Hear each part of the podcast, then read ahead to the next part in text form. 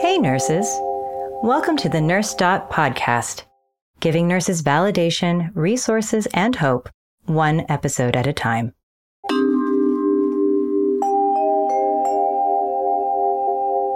Today on Nurse Dot podcast.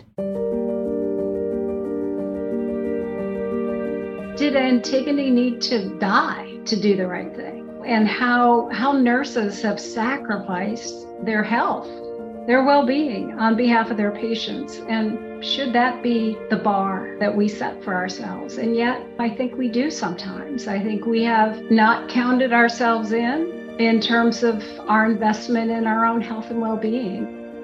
Joining us today for part one of a two part episode, special guests Cynda Rushton, a clinical nurse ethicist and health humanities scholar, and Bryan Doerries, co founder principal translator and artistic director of Theater of War Productions.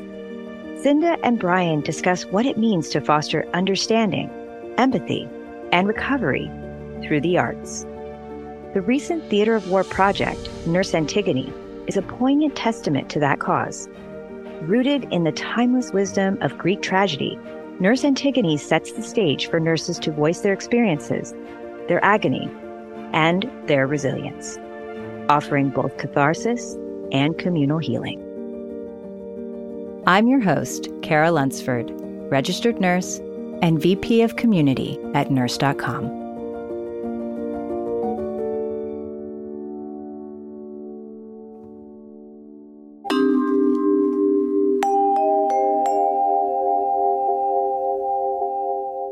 I'm going to get us kicked off here. First of all, Cynda, I'm so Cynda Rushton. Okay. I had the pleasure of talking to you the other day. I always say the other day, but that was probably like a week or two weeks ago. and we were introduced by the amazing Bonnie Barnes from uh, from uh, the Daisy Foundation, and you know, so she's doing some incredible work. You're doing incredible work. And then when we were on the call, you told me about Bryan. Bryan, is it Bryan Doerries? Doerries? That's right. Doerries. Doerries? Yeah. Perfect. Perfect. So you told me, Cynda, about Bryan Doerries and what you did with him and the project that you guys did during the pandemic. Mm-hmm. And that took us down this whole rabbit hole of like, oh, this is what we, oh my gosh, we have to talk about this. We have to explore how this came about you know uh bryan's uh history with with theater and uh, and and how you wanted to kind of shine a light on what the frontline workers were doing uh, and the nurses were doing. And so, Cynda, will you will you quickly just you know introduce yourself to the listeners? You know who you are, what you do, and uh, just a little a little bio, a little bit about yourself. Sure. Hi, I'm Cynda Rushton. I'm a nurse. Uh, I am a professor of bioethics and nursing at Johns Hopkins. And I do lots of different things, including teaching students and working with nurses, particularly around ethical issues. I co chair the Hospital Ethics Committee Consultation Service. And I've been involved for a very long time in trying to think about the ways that clinicians experience ethical challenges and the suffering that sometimes goes along with it, and how we can uh, try to harness that inherent moral resilience that we have to meet those challenges in ways that don't degrade our integrity or our well being. So, um, that has taken many, many different forms, uh, including research, but also lots of um, interventions to try to see what might actually be effective.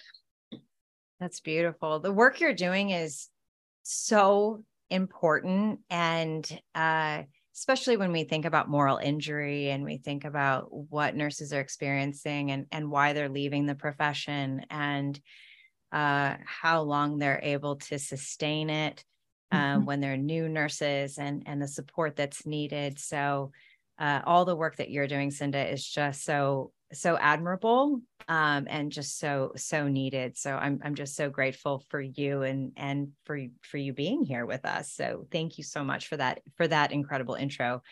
And then you met Bryan. How did you meet Bryan? And then I'm going to introduce Bryan to all the listeners.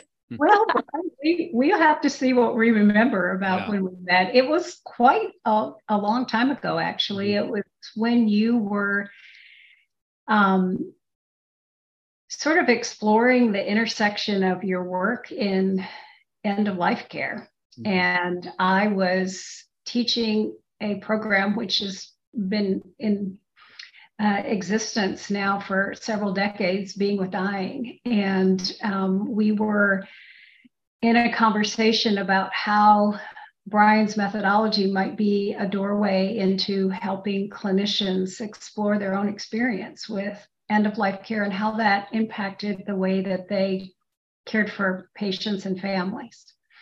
So that was, I don't know, Bryan, uh, it was a while ago. And then we just kept having these um, intersections in different spheres. Yeah.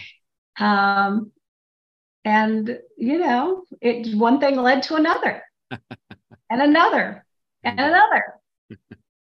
So that is a great segue into you, Bryan. Yeah. Okay, so I don't I don't think I realized the the the part about end of life care. I'll try not to digress and and and and uh, go down that road because that is something that I am personally very passionate about. Have done most of my career has been around end of life and transitioning and all of that. So I'm fascinated by what you're about to tell me. so yeah, so I met Cynda, I believe, yeah, about 12 years ago while working on our end of life project. Um, I, so, you know,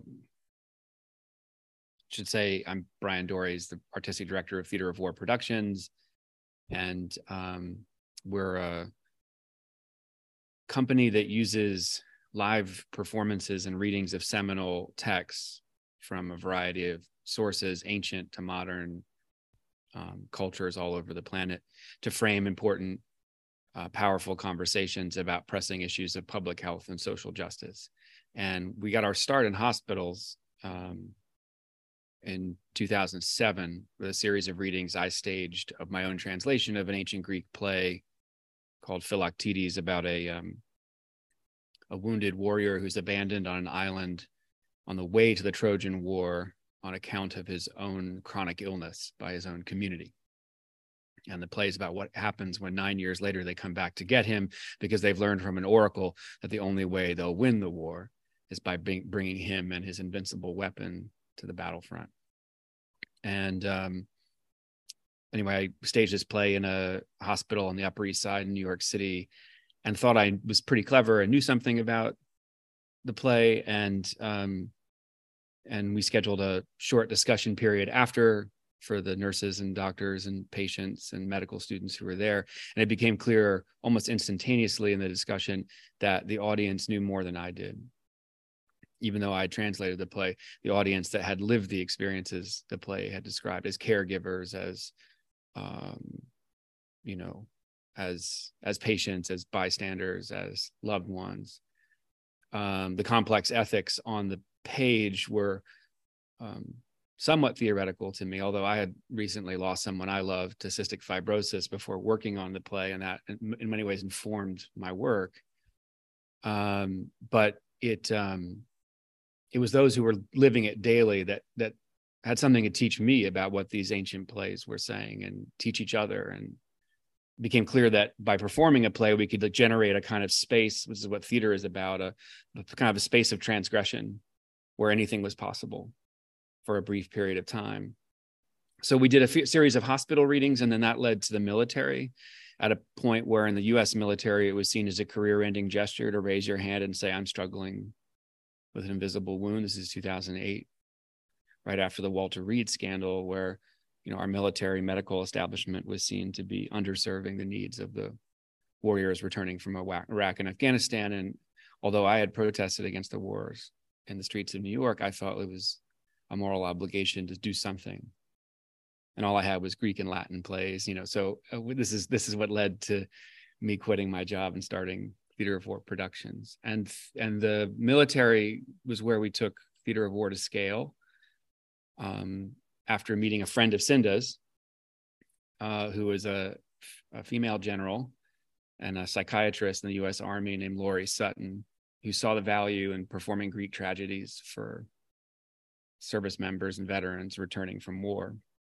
And in a single year, we did 100 performances all over the planet on military installations as a kind of innovative, out of the box intervention of public health and mental health and what, wow. what could happen. And this is sort of germane to the larger conversation here. And that's why I'm setting the stage because we've been doing this now with frontline medical professionals and also nurses over the last year is that we could take a highly resistant audience that had every reason not to talk, that had been silenced in some ways by their own institution.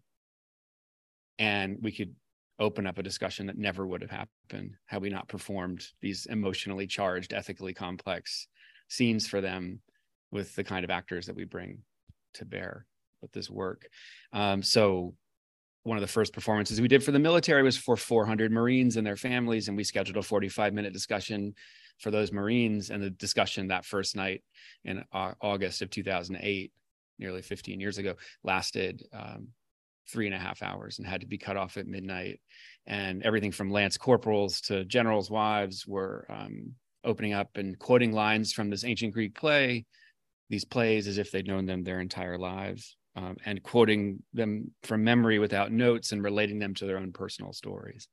And that is what eventually, because our second project was about end of life care, led me to Cynda. And that's how Cynda and I began talking because she was doing out of the box interventions for helping caregivers and medical professionals train and rehearse for being present with death and dying and witnessing suffering. And that's essentially what we were doing too um, and that's how we started ma- our machinations about one day collaborating on a much larger scale anyway that's a long answer to your question but um, a sort of narrative answer because it's easier to sort of contextualize who we are and what we do yeah. Based on that. When the pandemic hit we'd already been collaborating with johns hopkins university and with cynda and with the berman institute of bioethics uh, on a number of projects.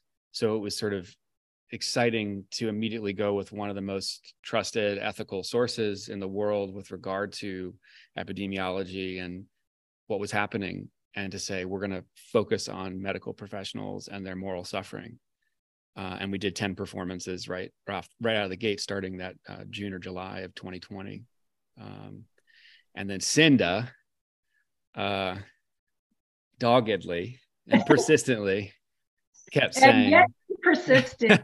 this is great. This is fantastic.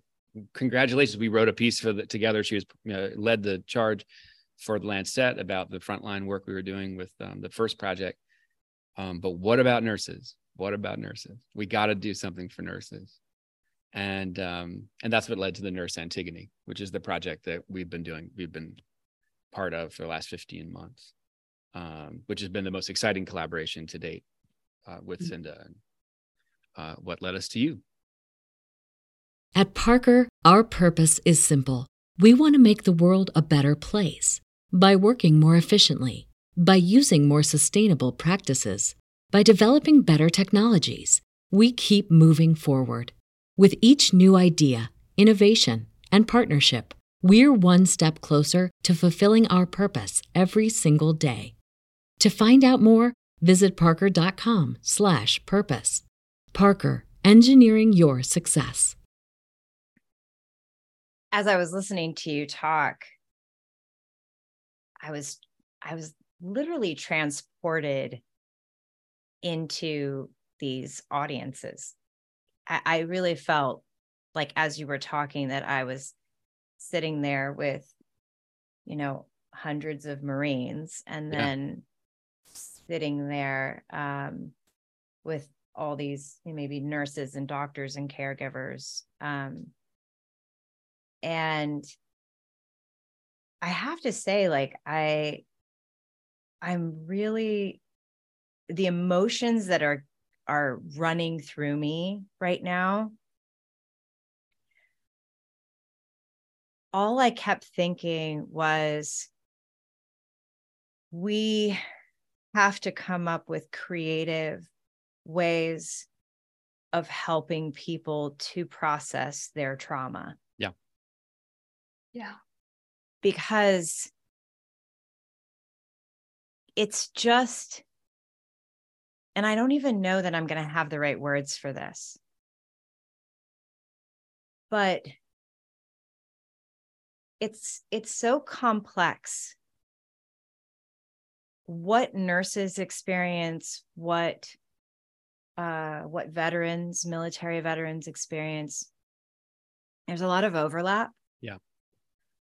There's some distinct differences, um, but there's a lot of overlap. And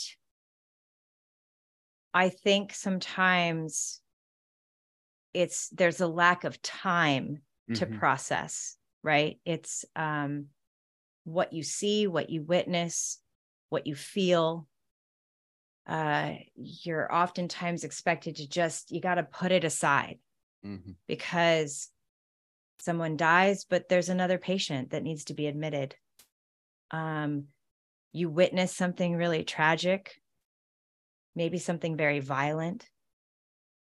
You think about all the mass shootings. Mm-hmm. and those are you know those victims somebody's caring for them.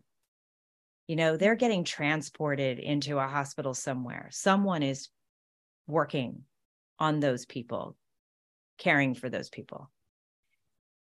It's there's a trauma there that is not necessarily getting processed and i know for me personally as a nurse somebody who has done pediatric oncology for probably the first half of my career um, experienced a tremendous amount of loss, grief. You know, the, the complication of, of that, of mm-hmm. going, well, it's not my family, it's not my child, but boy, do I feel a connection to this family. But where do I fall in this? You know, how do I process this? And I think many nurses and, and many people in healthcare are desperately looking for ways mm-hmm. that are non traditional. You know, sometimes you don't want to go and talk about it. You know, sometimes that's not what you want to do. So I think what you're what you're doing, I you know, I, I just keep thinking like, how do we do more of that? Yeah. like I just want to, I just want to make sure that for one, selfishly i get to see the next one like, yeah. completely selfishly i want to make sure that i get to see it um and how do we get this to more people like how how can we provide this it's i see it almost like like a medication in a way like if you had this incredible medication what, of course you're gonna want to make sure everybody has it right yeah. So tell me, tell me a little bit more and, and, and Cynda, feel free to jump in here from a, from a nurse perspective. When you first started working on this project with Bryan, the, the nurse Antigone project, do you, do you consider it a project or what, what do you, I want to call it the right thing? I don't know what we call it, Bryan. I mean, it's an adventure, is mm. what it really is. It's the Nurse Antigone evolving reality, might be one way to describe it. Um, so, you know, as Bryan, as you've articulated so so well, you know, the pandemic just pulled the blinders off problems that had been present in healthcare and in our society in a way that really made it impossible to turn away from. And what we kept hearing, you know, in my work with nurses was this sort of unrelenting crush of ethical challenges every single day, all day. And, you know, before that, I think those were more episodic. And yet in the pandemic, there was like no relief. And there was no space, as you said, for really finding a way to make sense out of it. And the institutions where nurses were practicing were so sort of um, in a crisis mode that their places of employment didn't feel safe anymore for a lot of reasons. I mean, safety in terms of just their own health, but also safe in terms of talking about hard things, and also not safe because of the violence that was being leveraged toward nurses, both physically and verbally and psychologically, in ways that, you know, there was no real relief from. And so when when we started in June of 2020 with the first sort of wave of frontline, we quickly saw how needed it was for these clinicians to have at least a, a space where, through this process of bearing witness to these ancient uh, Greek tragedies, allowed them to try to make sense out of what was happening, to give a voice to it, to realize they weren't alone and that what they were experiencing was not unique. And so that that was the the sort of impetus and of course there's 4 million nurses in this country and nurses were the ones who in many ways were the ones who were put in the situation where the risk they took was very significant. They were often the people in the isolation rooms when the rest of the team stood outside. And they were the ones who were holding the iPads for patients who were dying to be with their families. And so um, it seemed like it needed a different frame, a, a, an innovative doorway into that that wasn't direct. Because when you're really in crisis, meeting those kinds of questions directly can just feel too threatening. And so then, you know, Bryan's magic is amazing in this context because it it it's so um, unusual to be invited into that kind of a space and to allow people to sort of titrate how they want to engage, but then finding themselves actually transported into this story of Antigone. And Bryan can talk about how he decided on Antigone, but that really resonated with nurses in lots of different ways. And that, that story, that narrative in response to it has evolved from the first Nurse Antigone to the last one we did. Yeah, I mean, I just jumping on what Cynda said, I think one of the things that we observed during those first 10 performances where we were casting a wide net in the medical clinician community, everything from respiratory therapists to security guards to um, greeters to nurses and doctors, like really trying to be as wide and pluralistic, as expansive as we could, because we knew that everyone was feeling the brunt of COVID and was being pushed past their limits and was not able to deliver you know care according to the standards they'd been trained. And so everyone was suffering morally to a certain extent. Um, and everyone deserved a seat at that table. And I, you know we also were very at theater of war productions um, were very uh, adamant about the, the, the, more diversity the more the more collectivism uh, you know that's present the more radically different the perspectives are in the audience the more powerful sometimes the results uh, because we're all sort of bearing witness to each other's truths even if we don't necessarily agree with them we can hold them in a space and acknowledge them and respect them. Um, and that that I, you know one of the ideas behind that is that that can be very validating and healing.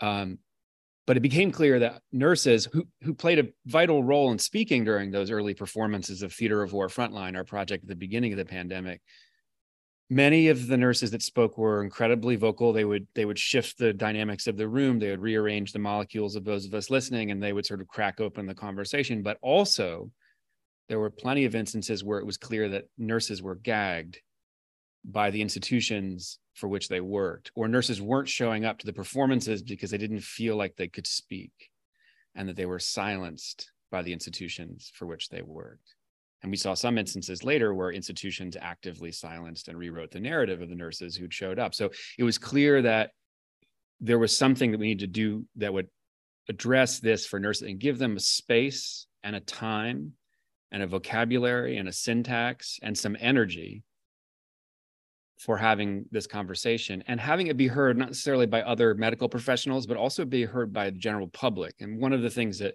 cynda's been writing about and thinking about that's really inspired the project is that you know that covid as this accelerant that she was talking about earlier really stretched and in many ways tore the social fabric between nurses and the general public. And how do we heal the social fabric how do we how do we put the social contract back together where america's so-called most trusted profession is treated with the respect and also um, by respect i don't mean that you know thank you for your service or banging pots and pans or fast facile expressions of gratitude but i mean how do we collectively bear the burden of what nurses have faced as a as a as a culture as a society and so what the Greeks offered, and it's not the only culture, but it's just it's where I started my journey. And it, I'm an evangelist not for the plays, but for the technology of the amphitheater. And Greek, amphitheater means the place where we see in both directions, where I see you and you see me. These ancient spaces, these theaters, the seeing place, the theatron, where we can watch a play, but also see each other's reactions to it. And in some ways, Zoom became the perfect digital exponentially amplifying version of the ancient amphitheater, something that Sophocles never could have imagined uh, in the in the fifth century BC, where we could engage not just a hyper local audience but a global audience and dialogue, and then the potential for validation, the potential for healing, of collective bearing witness was exponential, and it was one of the kind of gifts of the pandemic. I don't fetishize what happened. I would turn it all back in a second, but it, we should capitalize on what we've been given, this, these blessings that we could see the inequalities in such a way that hopefully we don't unsee them, that nurses found their voices and started to express them in a way they hadn't necessarily before, but that they wanted to before the pandemic and had yet to find the platform and the means. So the nurse Antigone was born out of that sort of fertile ground and the idea was you know let's do something where we not only create the space for nurses to speak and be heard and hear each other and also be heard and exchange ideas with the general public uh, and not just about the time of covid but about the past present and future of nursing.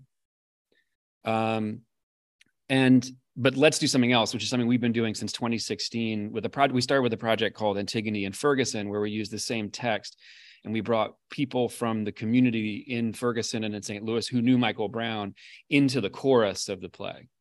And instead of just having professional actors, and we probably should have mentioned that most of the actors who perform in our plays are Oscar and Emmy and Tony award winning performers who do this as an act of service, who feel like it's a gift to them to be able to um, serve others with their craft. Um, uh, that you know typically before that period we only performed with professional actors to catalyze discussions which really were the main performance where people would stand up and share their stories and truths and take the risk of being present with their emotions and their thoughts. Um, but with antigone and ferguson we decided to build a chorus that couldn't speak that couldn't preach to itself a chorus that couldn't preach to itself a chorus made up of law enforcement and black lives matter activists of people who knew michael brown and people who were in the churches of that community and people who taught him, educators. Some of his teachers were in the chorus and were soloists in the production.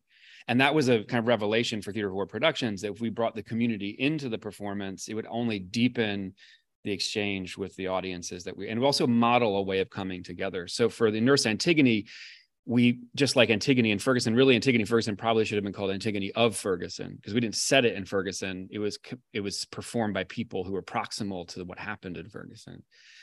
Nurse and the nurse Antigone as a title is descriptive of the fact that we created a chorus of nurses that rotated through 11 events um, who were representative of a variety of services and experiences um, who performed the role of the chorus in Sophocles' play alongside professional actors um, and public figures like Margaret Atwood, who played Tiresias for us during the run, and other people. And that idea, uh, you know, essentially signifies to the audience that the discussion starts with the performance. The nurses reading the play are already beginning the interpretation through the framework of nurses.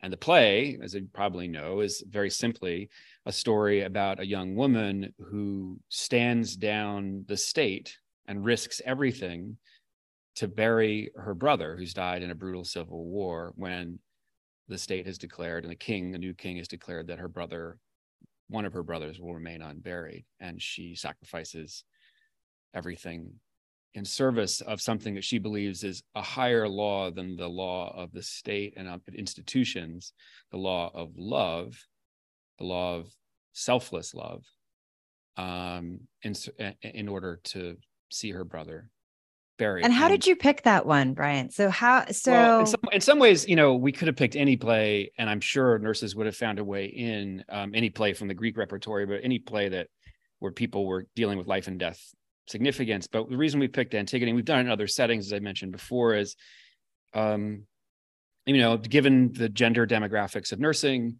uh, given the misogyny on display in the play, given um, that it's 50, you know one of the, one of the chief strategies of our work is that we use distance to create a space by way of ancient plays often that doesn't say to the audience this is you but gives the audience the chance to reflect what do you see of yourselves your communities your institutions that you work for the hierarchies in which you work in this play um, so we'd known from experience because we'd done it in Ferguson, we'd done it with Bengali women in the Bronx, where they couldn't have talked about the patriarchy of the culture from which they came through a play from their own culture. But if we put a Greek play in front of them, some distance, all of a sudden we're having a conversation about misogyny and power dynamics that wouldn't have happened otherwise. So a young woman standing down an institution and institutional violence, putting everything on the line, and in a very open and sort of politically fraught way in front of the entire populace, speaking the truth to power, seemed like it would be a narrative that would speak to nurses, a story about someone who's willing to sacrifice everything, including her own life, on behalf of others and on behalf of something bigger than herself. That seemed like it would it would resonate with others, but these were with nurses, but these were the sort of formless hunches.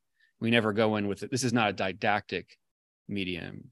You call it medicine, but it can't feel like medicine. Otherwise, it falls apart. It can't feel like we're teaching. Otherwise, uh, it can't, you know, it can't feel like uh, instruction.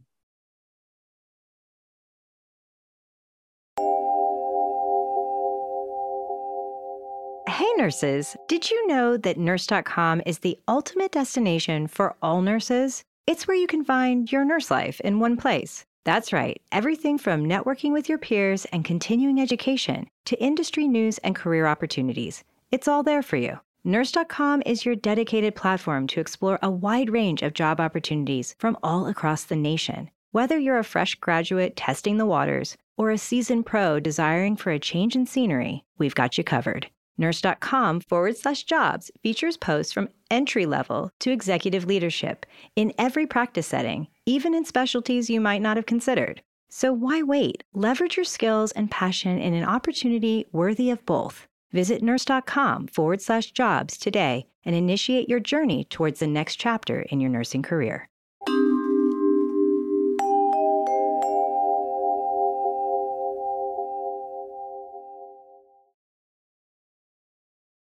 So were any so the, of please go ahead. Were, oh, it, were any of the nurses who participated? Was there any retaliation that they experienced from their institutions? Did they have to get permission to be part of it? Did they have to? What was that process? These are great like? questions. So, I mean, kind of back to what your earlier question about how do we take this to scale. I think the way we take this to scale is brave leaders, like the leader I mentioned, the U.S. military, Brigadier Loree Sutton, have to say there has to be a time and place that's non-attributional, leaderless, non-hierarchical in our institutions where nurses are allowed to speak to each other and to heal. Um, and that is an act of ethical and moral leadership that I know nursing has within it, but I feel like that's the next step for us. We have to find those leaders. So if they're listening, please call us because we want to bring Nurse Antigone to your community. Um, but also um, because it's essential. It's it's you know there's I don't have to tell you and Cynda about what's happening in nursing right now. There's so much healing that needs to happen. So we've learned a lot of lessons over the years, you know, and even over the last 15 months, there have been, I think, a lot of instances where if we partner directly with an institution like a hospital, we risk that kind of hierarchical retribution because sometimes the leaders who engage us aren't necessarily fully aware of you know what they're signing up for or you know sometimes you have to experience our work to understand what that is. Um, so just giving them the benefit of the doubt. But when we do public events and we're engaging a broad cross section of people from all over the planet it's less fraught than something that's explicitly about a hospital or a and and people can put whatever name they want on the Zoom. Uh, this was mostly digital work. They can they can activate their video or not. It's sort of there's an architecture of consent, which my colleague Marjolaine Goldsmith, who runs all of our and sort of produces all of our digital work, is always talking about. Where in our model, you don't have to talk about yourself. You don't have to re- disclose your trauma. You don't have to reveal what you've been through. You don't have to name your superior. You can just talk about the play and the characters in it. And that's how it worked in the military as well. So it creates a kind of safety valve or, or some distance and space where people can speak the truth very forcibly without necessarily incurring retribution. Now, have people experience retribution? Of course. People are often talking about safe spaces. We're not interested in safe spaces. I'm interested in brave spaces. And the actors are taking a risk by reading these crazy Greek plays with very minimal rehearsal. The nurses are taking a risk by stepping out of the box and reading a play and being part of court. And then really the real risk is that the audience takes the risk of speaking the truth in a highly charged emotional state where we're having an ethical conversation about the consequences of our choices in a space and in a, in a state where we're aware of the emotional and spiritual consequences of those choices. I love that. And I love that you said I'm not interested in creating a safe space. I'm interested in creating a brave space because nurses are brave. I mean, they're incredibly, incredibly brave individuals. And um and recognizing that in them, I think also provides an element of healing. Cynda, like so when you first saw this how did you as a nurse okay purely not academic not just like where did that where did it hit in you from an emotional place? Like yeah. Um every single you know we've said this so many times when you've seen one you've seen one but every single performance hit in a slightly different place. You know, it, I think where I started was a real identification with Antigone of standing up for what I believed was right, you know, and sort of really resonating with that sort of um, unrelenting purpose, you know, that I'm I'm going forward no matter what and and also the you know the the image of creon as this leader who didn't listen and how many times you know i've been in the situation of bringing forth issues that were dismissed or minimized or you know we'll just give you some chocolate or a pizza and you'll feel better and so it was a it was resonating with, you know, gosh, I've been a nurse for a long time. And there were just many, many uh, parts of it that were like, yeah, I know that space. And seeing, you know, sort of seeing yourself in from a lot of different dimensions, you know, and and also this idea that um, did Antigone need to die to do the right thing? You know, and how how nurses have sacrificed their health, their well-being on behalf of their patients. And should that be the bar, you know, that we set for ourselves? And yet, you know, I think we do sometimes. I think we have not counted ourselves in in terms of our investment in our own health and well-being and so you know it was another partially a cautionary tale yeah. a, a, little bit of a, a cautionary tale in some way that you know don't don't let this happen to you kind of thing. But like you don't have to die yeah. you know that like it is okay to of course you have to speak up and you know truth to power and and and all of that but at what, at what point? You know yeah, like, what are your limits? What are the limits of that? And and i think the other the other thread that has resonated throughout all of it and and we've been talking a lot about amongst our group of uh, facilitators of this process, I guess I would say, is um, it was such an interesting trajectory of responses and and how the words of the play began to create a vocabulary for nurses to speak about their experiences that in many ways had been unspoken and even maybe didn't even have the language to express why does this matter. We heard that again and again and again of nurses making those con- connections of feeling ineffective in in delivering care. You know as bryan said the, the the dissonance between this is what i was trained to do and this is what i'm doing. And how do i see myself as a good person as a good nurse when I know there's more that I could do, or or that I'm not doing this in a way that reflects what really I stand for as a nurse, and and over time, sort of seeing that trajectory unfold uh, over the 11 performances, and we were reflecting that it, it it had an arc to it, and at you know, at first people were pretty shut down. And then as time went on, there was this amplification of voice where nurses were able to speak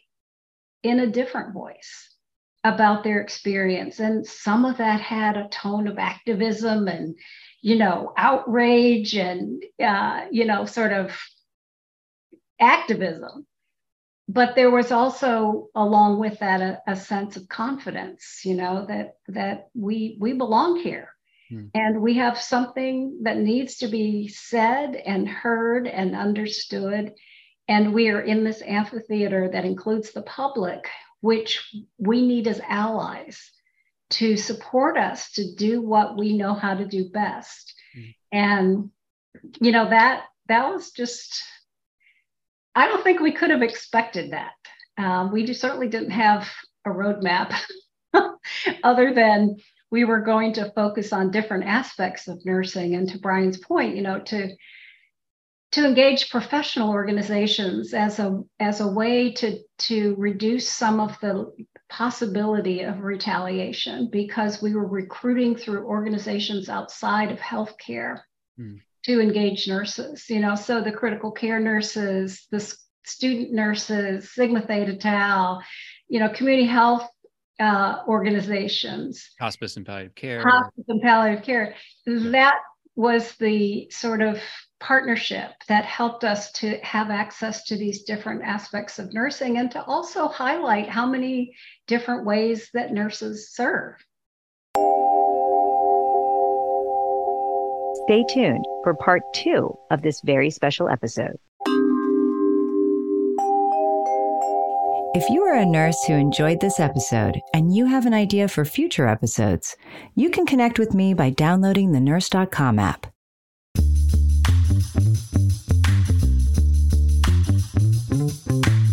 Nurse Dot is a Nurse.com original podcast series. Production, music, and sound editing by Dawn Lunsford. Production coordination by Ria Wade. Additional editing by John Wells. Thank you to all the listeners for tuning in to the Nurse Dot podcast. Until next time, keep spreading the love and the care.